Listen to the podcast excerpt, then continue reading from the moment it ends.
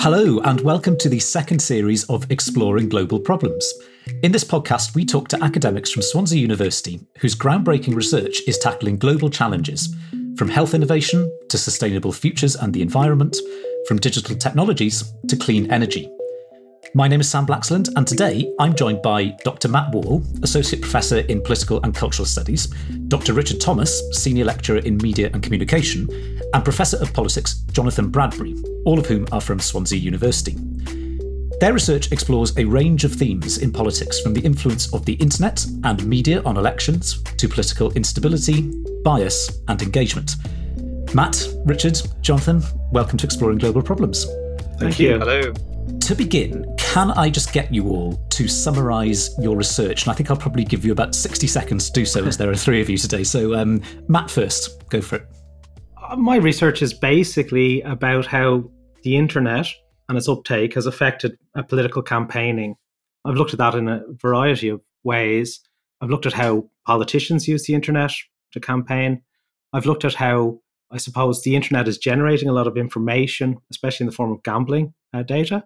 And I've also looked at how you can create websites that actually influence the campaign uh, as, as a non politician. So that, that that's in a brief summary, I suppose. Great, thank you. Richard?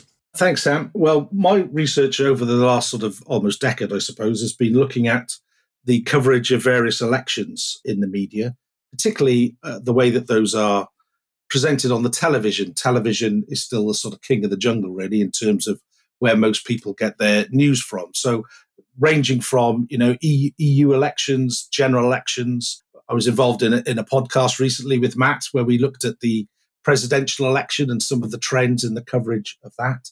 The other thing that I'm involved in at the moment is a is a big research project that we're looking with some colleagues from Cardiff at alternative online political media. So these would be websites like the Canary, Another Angry Voice, Guido Fawkes, and so on, and we're looking at taking a sort of 360 degree look at those sites. We're looking at the way that they report politics. We're looking at the way that they promote themselves on social media. We've interviewed lots of the editors and journalists who work on those websites for their motivations and so on. And we're actually just about to move to our next phase where we're trying to engage with their audiences and find out what sort of impact these new alternative websites uh, reporting politics will have on, on a wider population. Great, thank you. And uh, last but not least, Jonathan. Uh, yes, I've, I've been studying the phenomenon of devolution. It's an international phenomenon which has transformed states across the world. And the questions that it raises are always whether devolution leads to simply the greater complexity of consolidated states or whether it actually challenges them and creates the possibility for them breaking up. At the same time, one also asks the question whether devolution enhances democracy, whether it uh, increases engagement and participation, the quality of representative democracy. And I've looked at these problems and issues, particularly in the context of the UK. And at the moment, it's a key time. Uh, there's a lot of questions being asked as to whether devolution has gradually led to major debates about the stability of the UK and the quality of its democracy. If you'd like to visit us and find out more about studying at Swansea University, visit swansea.ac.uk forward slash open days to book your place. Okay, thank you. Lots of stuff to pick up there from all three of you, and we'll factor in everything you've said, hopefully, over the next 40, 45 minutes or so. Can I just start by talking maybe about politics in general and something that maybe ties together all of all of your work. We hear a lot now about how politics has become polarized and that there aren't as many people or organizations occupying the sort of the middle ground of, of politics. Firstly, what do we mean by a middle ground? Is it fair to say that you know there's always been talk of a middle ground and actually it just simply moves it's a movable feast so how would you all define it maybe matt first yeah it's it's, it's a kind of quite a deep question. Sorry, uh, no, that's okay. Uh, that's that's good. Um, because yeah, I, I, think I think traditionally we tend to think of the middle ground uh, kind of in ideological terms as being kind of the the average person in terms of left wing and right wing in, in in a given political system.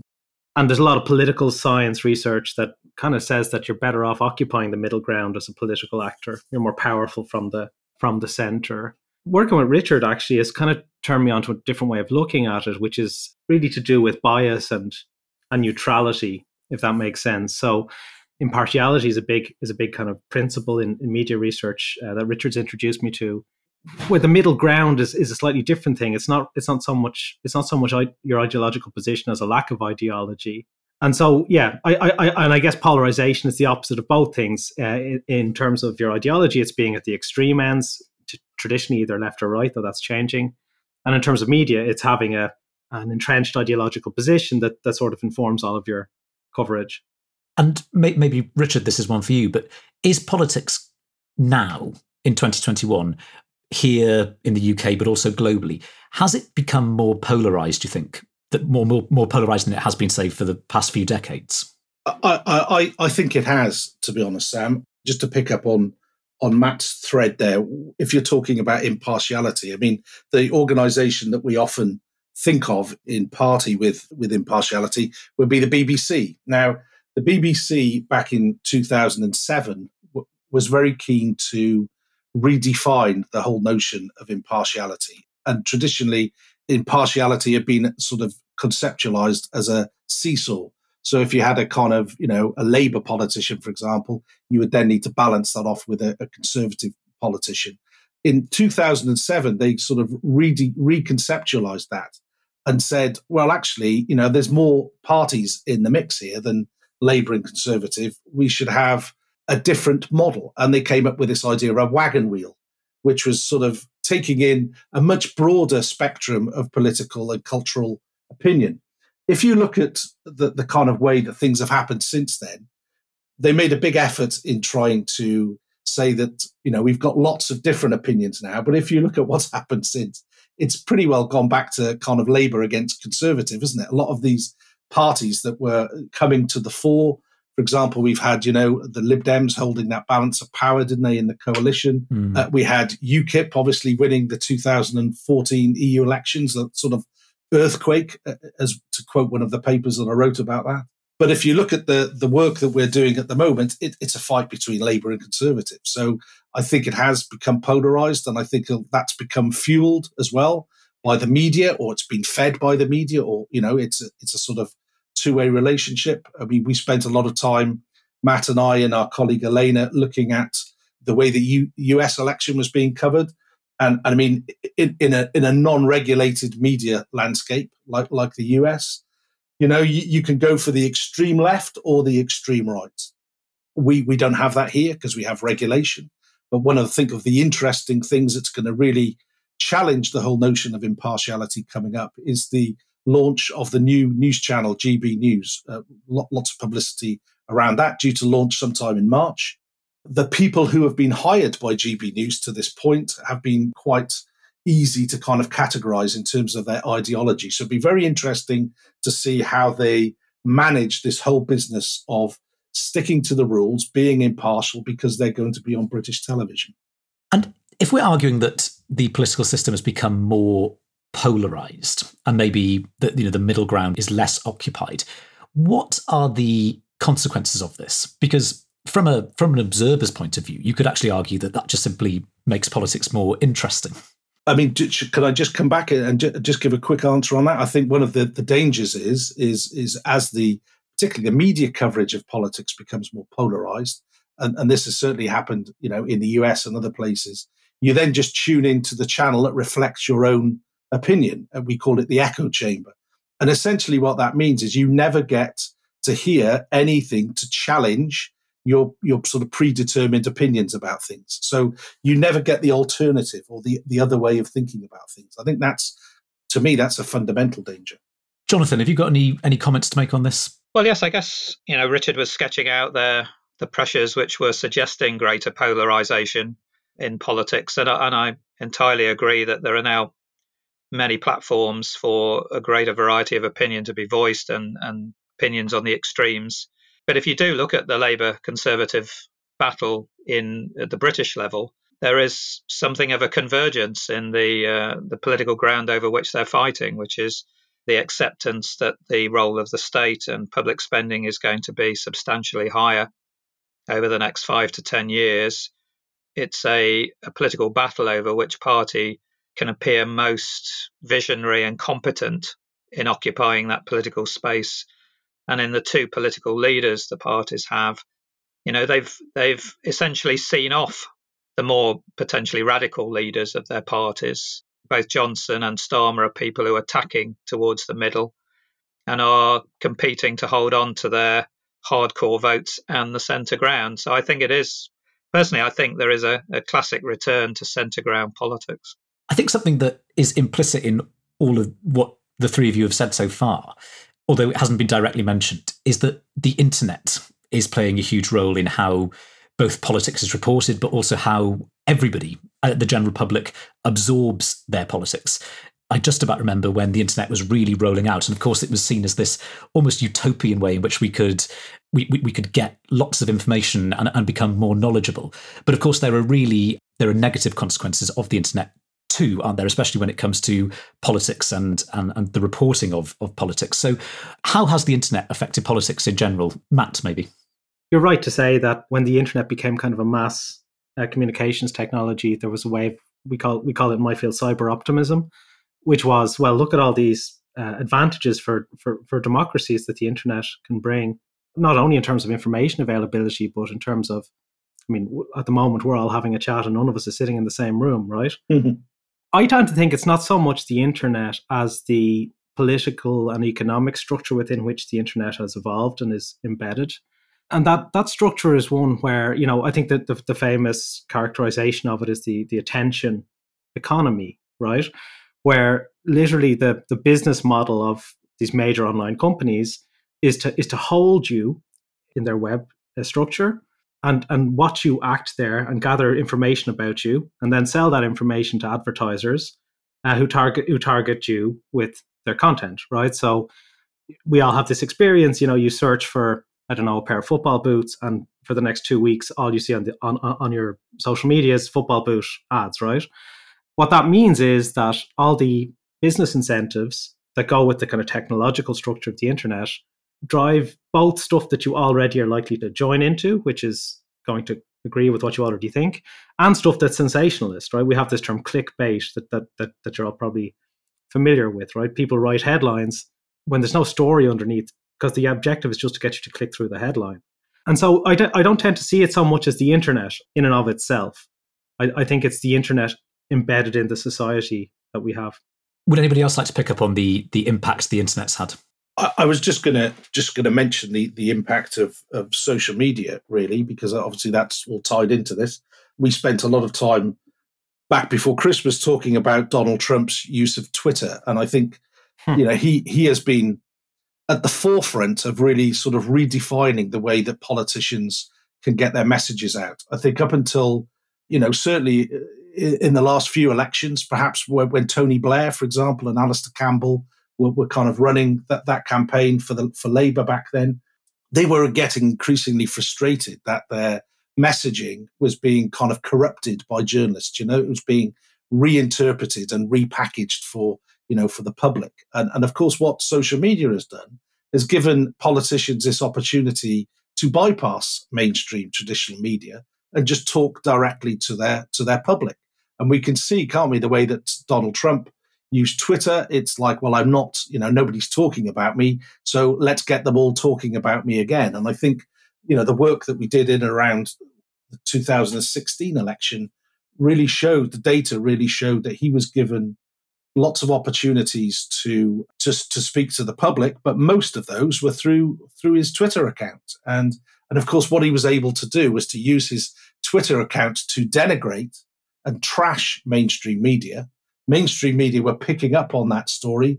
And, and in doing so, we're giving him this kind of blanket coverage. Uh, and I think it was a real, a real sort of validation of this idea that there's only one thing worse than being talked about, and that's not being talked about because that's basically why he won the first time round, wasn't it?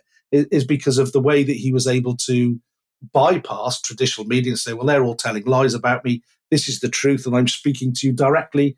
Uh, what did he have? 90 million Twitter followers or something?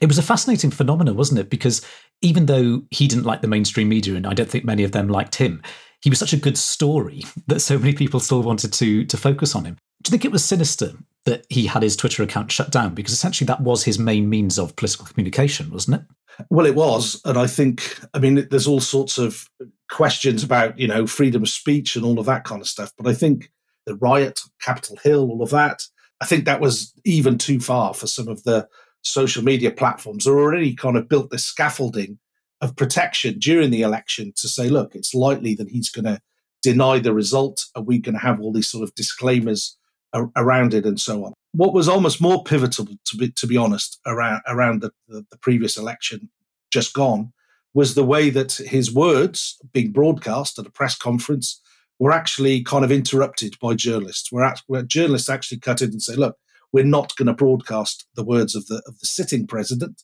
who's speaking live to the nation because we think that this is all a load of tosh. This is our interpretation, and you're going to hear us rather than him. I think that was a major moment for broadcasting because, and a dangerous moment in some points, because at what, what point do journalists take this sort of editorial role and say, well, actually, you're not going to hear the elected president. You're going to hear what we think about him.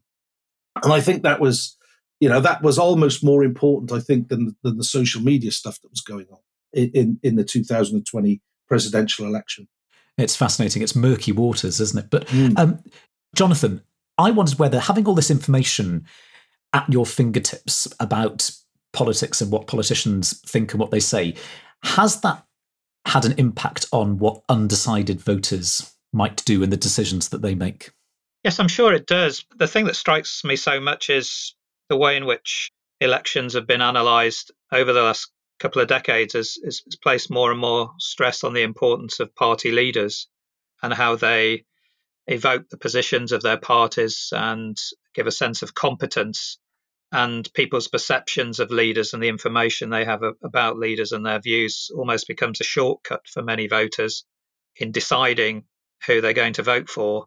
So I think the internet has become actually a crucial vehicle for that that relationship between leader and voter and how voters think about their parties through the leaders. I've often thought about how previous key party leaders may have used the internet. I, you know, I think back to, you know, what what would Margaret Thatcher and hmm. Tony mm, Blair, yeah. you know, if they'd had Twitter available to them, how they might have just Alastair Campbell advising Tony Blair yeah. on how he might have used Twitter day by day.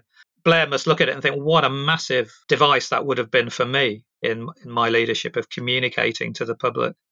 Mm. So it is obviously a, a, key thing, and I, but I suppose the danger of it is that it it starts to push away from more in-depth debate of issues mm. and uh, you know the serious things that actually elections uh, and campaigns are, are, trying to deal with. It, it it diminishes debate often. I think that's right, Jonathan. I mean, if you look at the way that pol- lots of politicians use social media, it's not to promote their own case necessarily or to sort of nuance any policy that they're developing. It's more it's more a case of um, attacking the other side, isn't it? Although I may I might counter that a little bit because if if I think about election coverage when I was growing up, it's not that it was characterized by a particularly erudite discussion of policies. I mean, I remember as a teenager when Tony Blair first won, and a lot of that was a sort of again a very personalized kind of slick spin campaign. Things will only get better. Do you remember the they kind of had a theme song? I read. Yeah. Phil, did you ever read Philip Gould's book? He was kind of one of the kind of underneath Alastair Campbell. I, I mean, they spent maybe a year redesigning the rose, the symbol of the party. That was a huge project. It, it was still a rose, and they they gave a lot uh, you know a lot of time to that to that to that side of things. So i think the internet and just just to say one last thing increasingly on the internet if you look at the latest trends like long format uh, and more detailed stuff is really coming in now. Yeah. So you know probably the most successful podcast is is the joe rogan uh, podcast and that's two three hours long uh, most most times. And so I, I, I think actually the internet is moving into there's a slightly different phase where if you look a little bit, there's there's actually a big space to explore things in, in much greater depth. Although I do agree that the, the trend maybe heretofore has been reductive. If you'd like to find out more about our research at Swansea University, visit swansea.ac.uk forward slash research.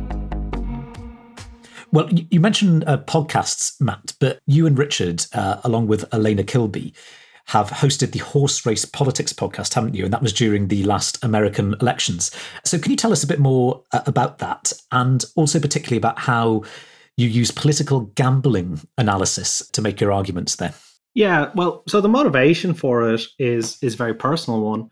Essentially, you know, when you're an academic, and I'm sure everyone on this podcast is familiar with it, you might do a piece of research into contemporary politics, and by the time it's published, it might be two years later, right?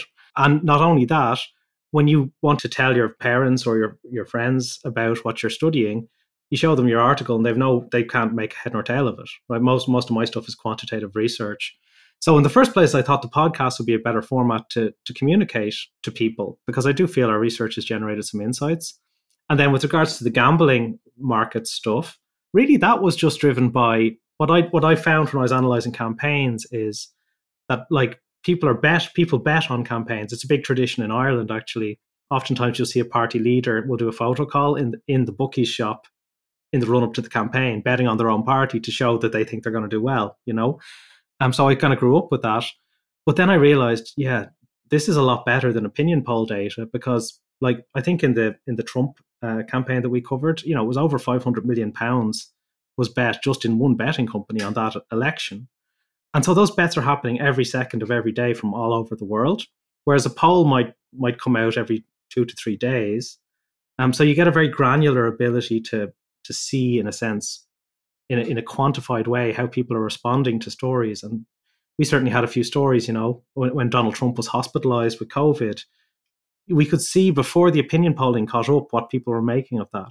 And then I wanted to layer that onto the kind of narrative of the campaign and the coverage, which is where Richard and, and Elena came in. We were looking at um, the kind of real time coverage as it was happening on television, on social media, on on you know mainstream both both sides of, of the Atlantic. I think the fact that we were we were flying by the seat of our pants quite a lot of the time, weren't we, Matt? I remember that day that Trump was hospitalized. Um, I mean, you had to kind of you had to reshoot in inverted commas the kind of opening, the intro, didn't you, to just to kind of relate to the to, to the fact that that had happened overnight. So it it was great. I, I would want to underline what you said about you know being being able to engage with people. You know, I had people who uh, you know would would never uh, have ever have dreamt of reading anything that I'd written in an academic realm, listening in, interested, picking up information, a couple of sort of conversations with friends about those things that wouldn't have happened if I'd have written a journal article. So I think it was, I mean, it really convinced me that podcasts for, for research were a really great way of, of getting your message out there and showing, you know, let's be fair, we've got all got a duty to show the public value of research. Mm-hmm. So can I can I just unpick this for a second and just take it back to its real essentials?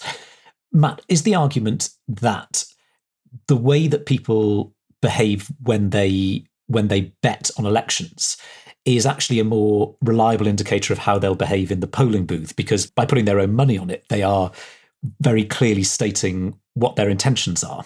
Not not not quite sam because obviously you don't have any kind of representative sample of the population mm. betting right? I mean people who bet are different in uh, several ways I mean, so for example, the polling data will influence the betting markets, right? Mm.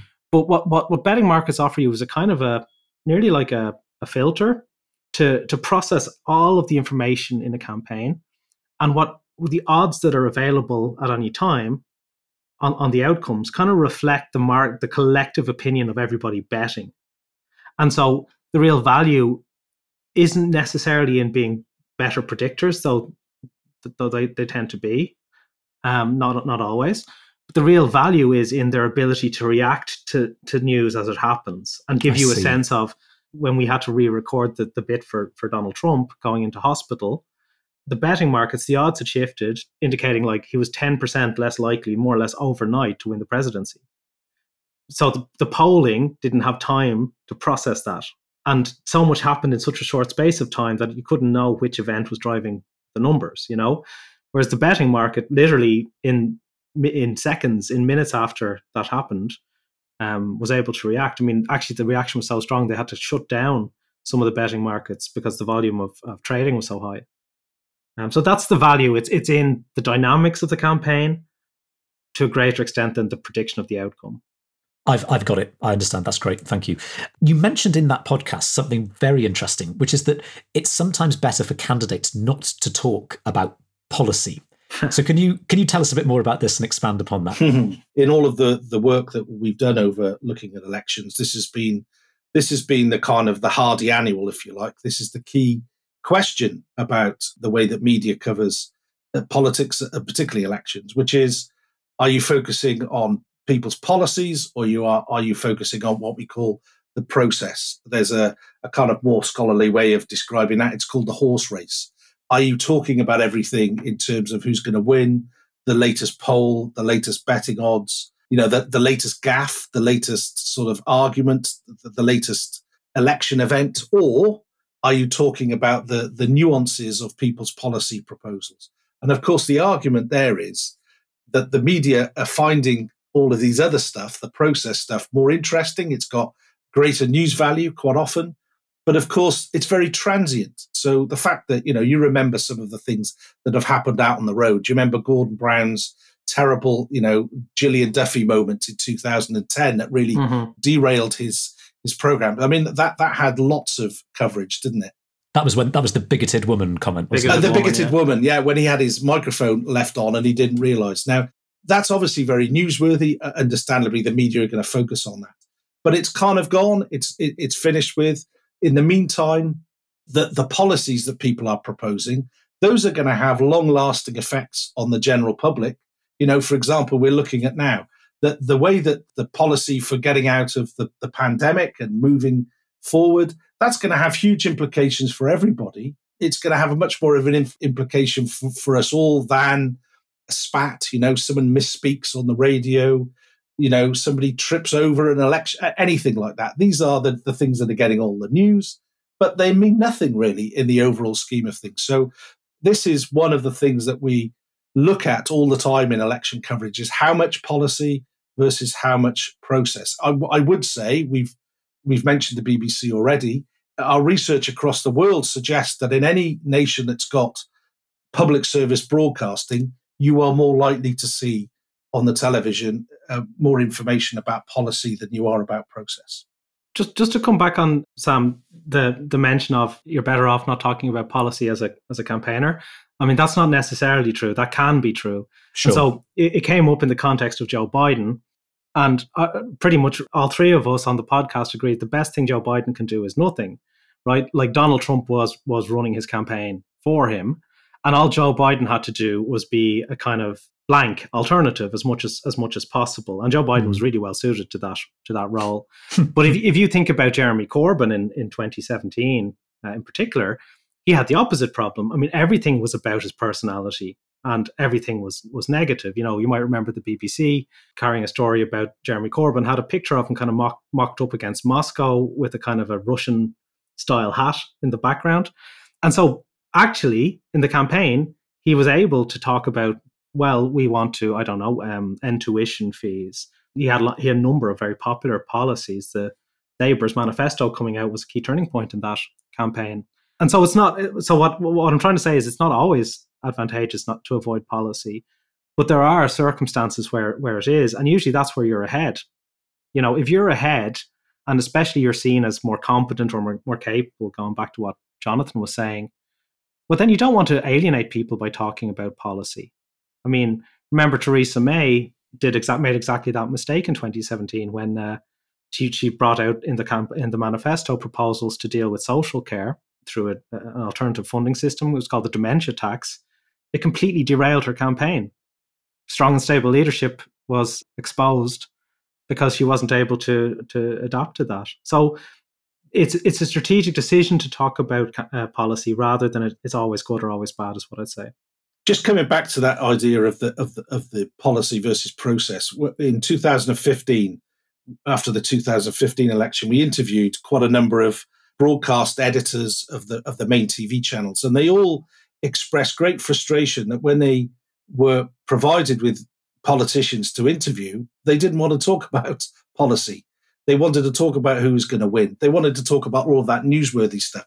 And and their argument to us was, look, we want to report the policy, but they won't talk about it. It's really frustrating. So I think we've got to balance off the fact that this is all not always the fault of the media. This is sometimes politicians just managing their messaging and, and what they want to talk about. They want to avoid stuff maybe that's talking about half-baked policy ideas that have been sort of ill-conceived, you know, with it, with the with the funding uh, sort of worked out on the back of a cigarette packet. They want to avoid all of that, but they're quite happy to talk about stuff that's being published that day, like you know, polling results and opinion polls and all of that kind of stuff. So it's not just the fault of the media. I think it's politicians too are complicit in all of that. Well, can I can I pick up with you, Richard? Then just some of these issues about the media, because obviously this is the main focus of your your research. You look at journalism.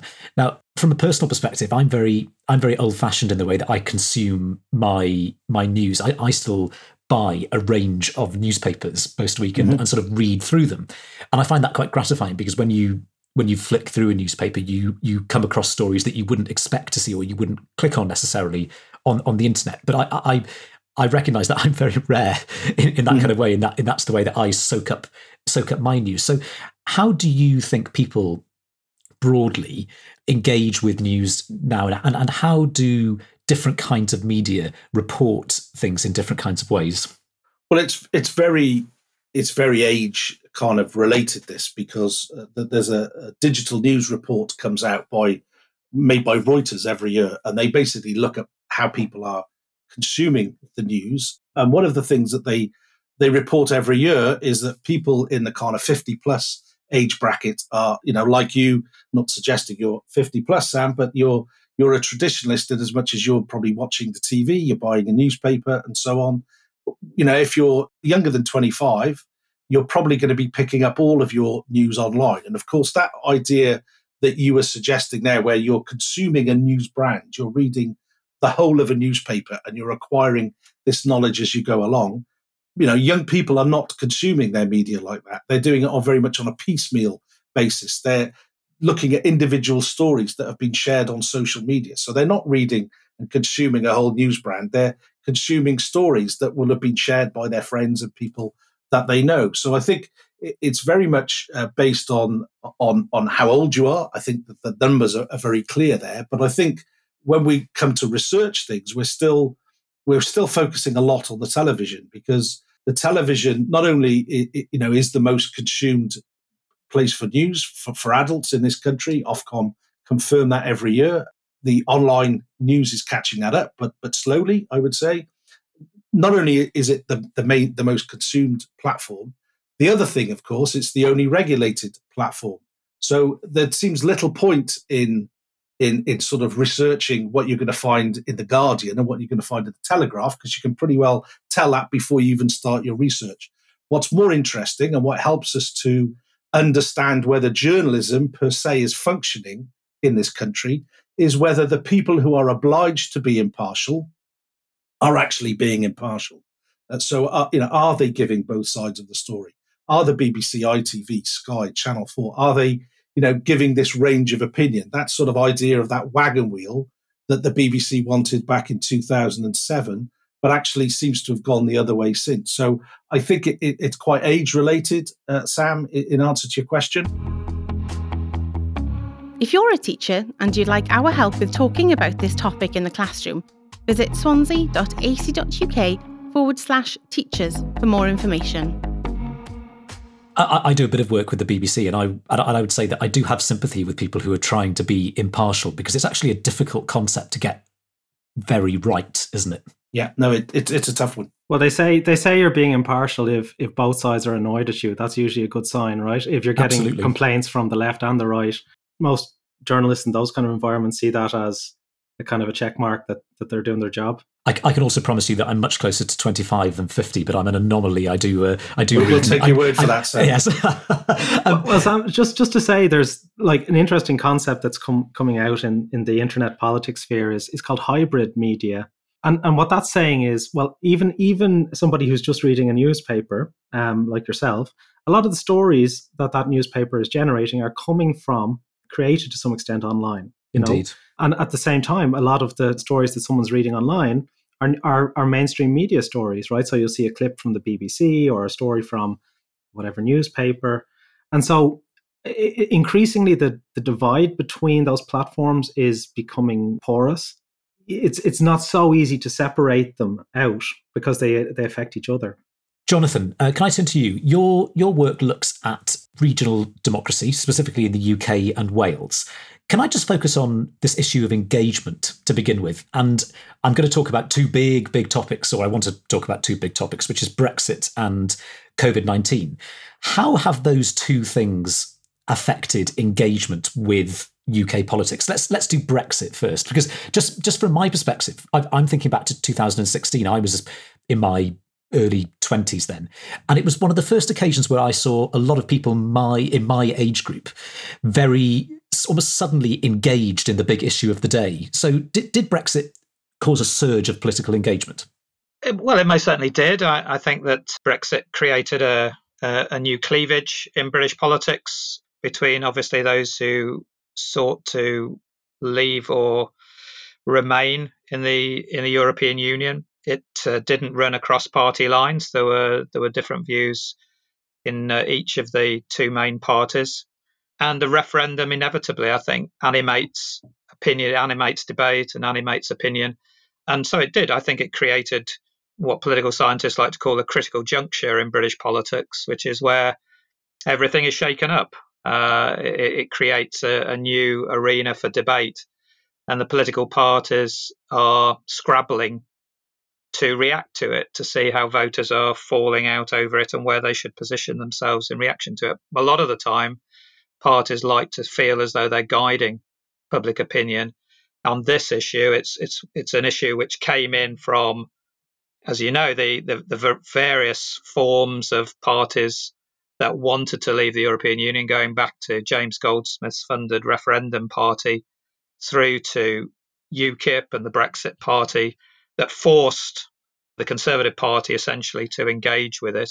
So it came in from outside the mainstream. To go back to your original theme, the centre ground, Brexit was an issue that came in from outside the centre ground and shook things up. And I think that inevitably created um, a, a, greater sense of political engagement across the generations. And uh, and interestingly, as as as we're, we're all often reflect on in elections, older people vote more in elections and that that appears also to have been the case in the Brexit referendum as well, and that may well have been decisive.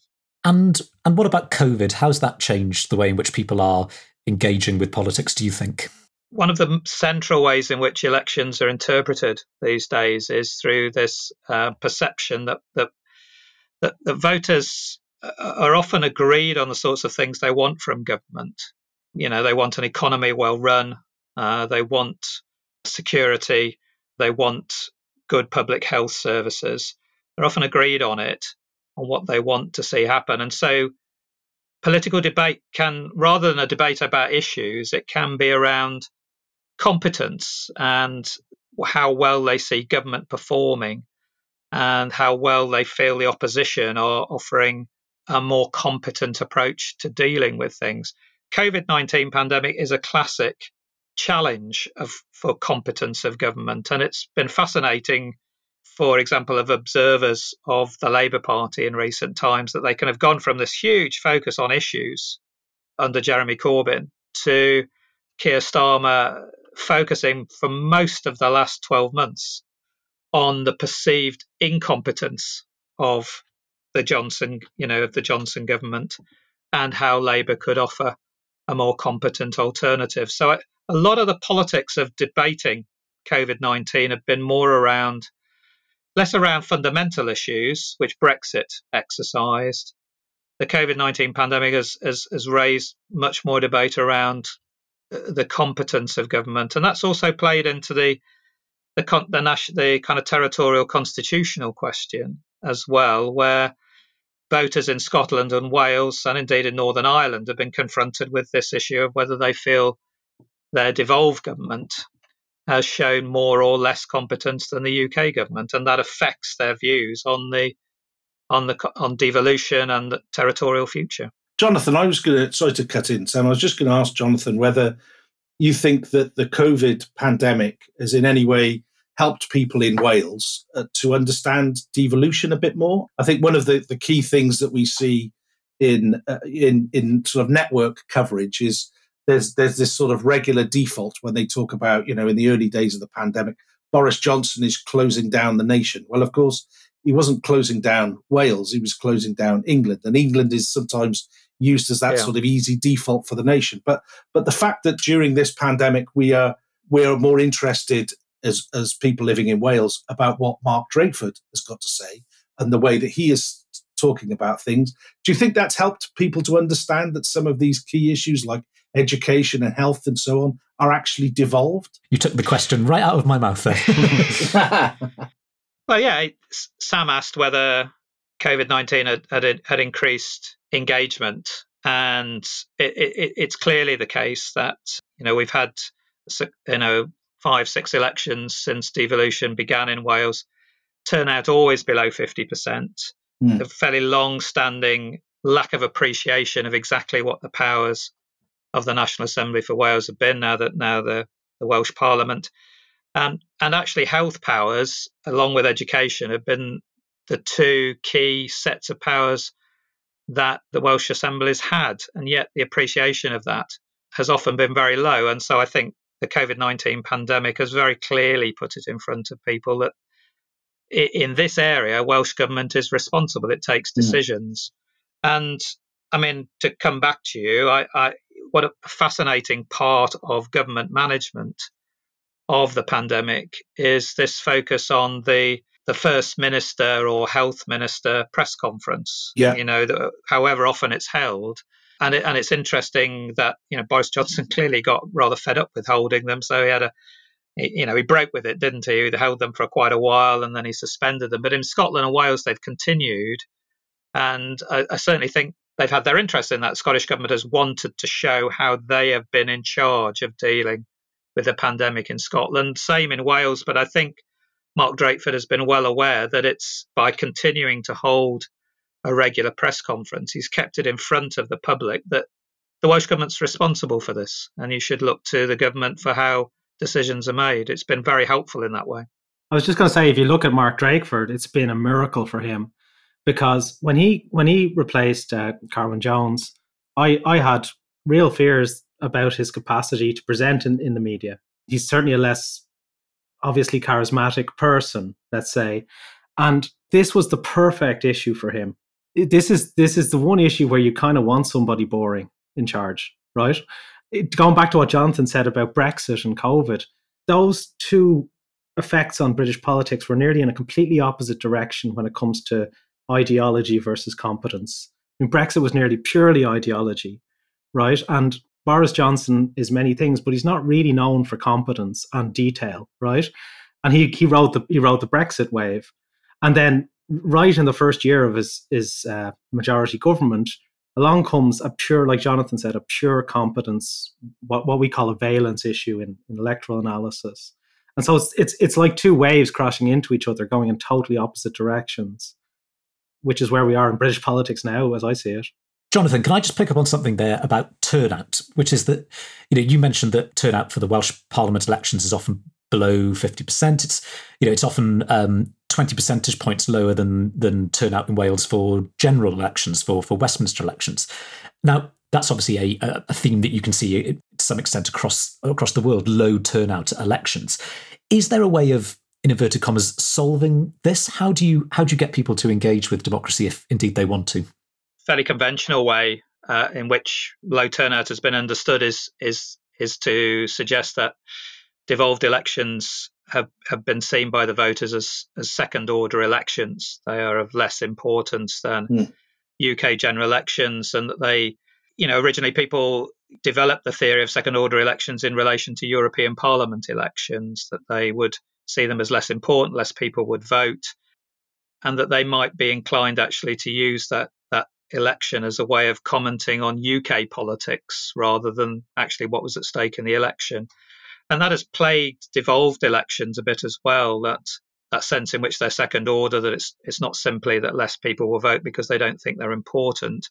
It's also that they might actually use their vote to comment on the scene of UK politics. I think the difference comes since 2011, the uh, Welsh Parliament, as it is now, has primary legislative powers. And since the legislation in 2014 and 2017, uh, the Welsh Parliament has income tax raising powers. And it tends to be the case that when bodies decide taxes, that more people vote. Mm. They see them as more first order. And as a as a researcher on kind of multi-level democracy, you know, I've been fascinated actually by the potential that has come with the expansion of income tax powers in Scotland. They they have you know huge autonomy over setting income tax levels. In Wales, very very considerable leeway to vary income tax levels from the UK level. But against that, actually, currently, seemingly, very little ambition to do that. The parties are being very cautious about possible proposals. You might expect the Labour Party or Plaid Cymru to suggest higher tax levels or higher taxes on wealthier people. You might expect the Conservatives in Wales or indeed in Scotland to go for tax cutting proposals. But we haven't really got that kind of vital party debate over tax at the devolved level. And I think until we do, we're not quite going to make a difference to turnout levels. A, a, final word, if you don't mind, from all of you, just based on what we've just been saying.